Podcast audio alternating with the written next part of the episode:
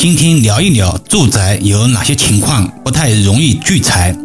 古书有云：“所谓的安处，并不是华堂深宅、重乳宽床，是指能在南面木柱，东舍安亲，阴阳适中，光线明暗相伴。宅也不要太高，高则阳盛而明多；宅也不要太低，低则阴盛而暗多。由于明多则会伤破。”暗多则会伤魂，人的魂所阳，魄所阴。假设明暗不调，健康就会受到影响。那么有哪些情况影响住宅的财运呢？一忌讳阳台过大而大门小。一般住宅风水里面，大门为主，为一个家庭的枢纽，更是一宅之关键。因此，大门朝向的好坏，以及大门在整个居家中的大小比例。也相当之重要。当然，一般情况下，阳台比大门一定要大一些的。但是，当阳台超级大，而大门非常小，比例一旦失衡后，那么这样的户型就严重不利财运，容易破财。易阳老师这里重点要提示，比例很重要。单元住宅大门通常宽度在一米左右，别墅大门通常在一米六左右。不宜相差太远。二忌讳宅中杂物多。易阳老师前面关于断舍离的观念重申过很多次，收纳这东西是观念，是取巧，而不是其他。有时候所谓的垃圾，并非真的是垃圾，而是摆放的杂乱无章，像垃圾。风水称之为垃圾煞。家里杂物多的，确确实实是不聚财的。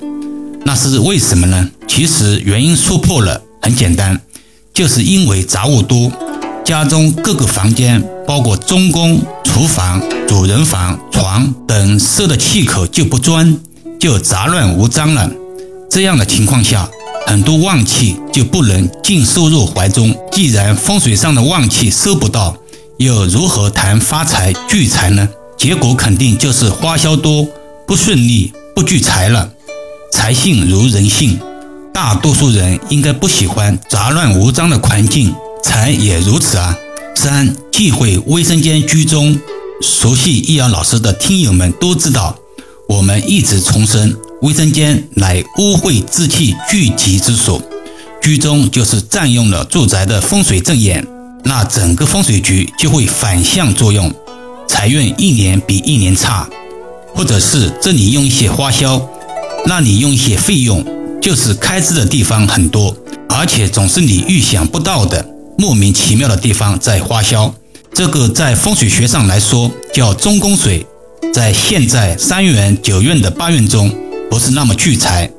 从现实使用主义上说，卫生间下水道如果在住宅中央，也不方便铺设以及排线。但就是有一些所谓的个性人士，做事喜欢反其道而行。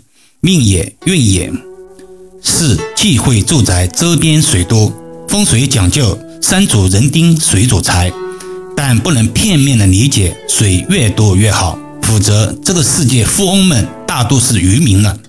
所以易阳老师一直不断重复，五行需要平衡才是王道。传统风水学术上有这么一句话：顺水一勺可救贫。这是什么意思呢？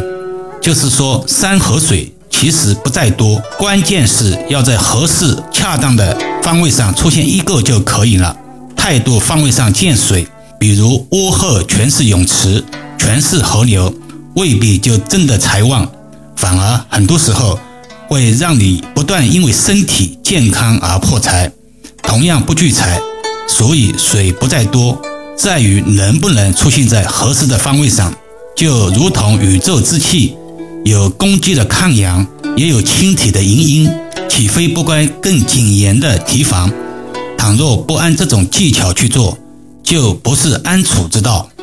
最后提醒正在收听节目的听友：风水不是封建迷信，也不是无所不能的，它只是一门学问，与中国民俗一样，不可避免的被加入了神秘的色彩。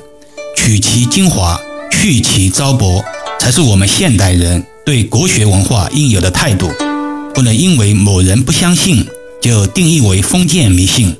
风水之所以能传承几千年，定然有世人不为所知的奥妙之处。好了，今天暂时先聊到这里吧。更多共享，请至易瑶文化主页收听、关注、点评、打赏、转发，或者手上有月票的听友，可以给老师投上两票。